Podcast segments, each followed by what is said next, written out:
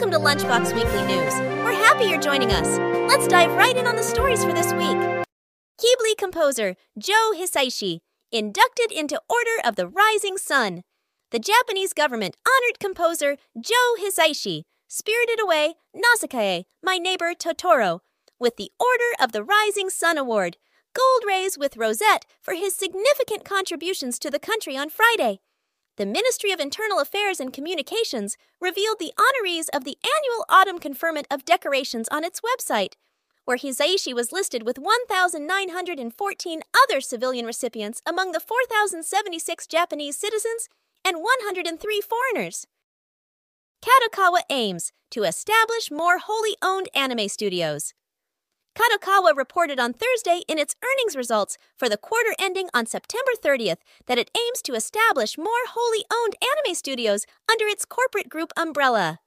Disney to acquire Comcast's remaining stake in Hulu for 8 US dollars 60 cents billion CNN Business reported on Thursday that Disney will acquire Comcast's 33% stake in the streaming service Hulu for 8.61 billion US dollars this year after this, Disney will own the entirety of the streaming service.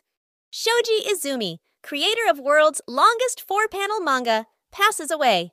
Manga creator Shoji Izumi passed away due to old age on October 29th at 7:06 p.m. He was 91. His family held a funeral service.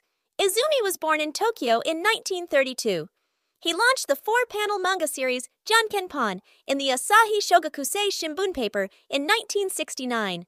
Besides being a wordplay on the Japanese name for the rock, paper scissors game, Jan, Ken, and Pon are the names of the main characters, who are siblings. Guinness World Records certified the manga as having the most strips published for the same Yonkoma manga series, with over 15,000 strips as of November 24, 2016. Izumi continued serializing the manga until this past March. Crayon Shinchan Manga's monthly Manga Town magazine to end publication. The December issue of Futabasha's monthly Manga Town magazine announced on Saturday that the magazine will end its publication in the next issue on December 5th. The staff will announce in that final issue what will happen to its manga titles. That's everything we have for you this week. As always, links for everything are in the description. If you'd like the show, be sure to leave a review on your podcast platform of choice and come back here every Thursday night for Alex's thoughts on different anime, theories, and properties.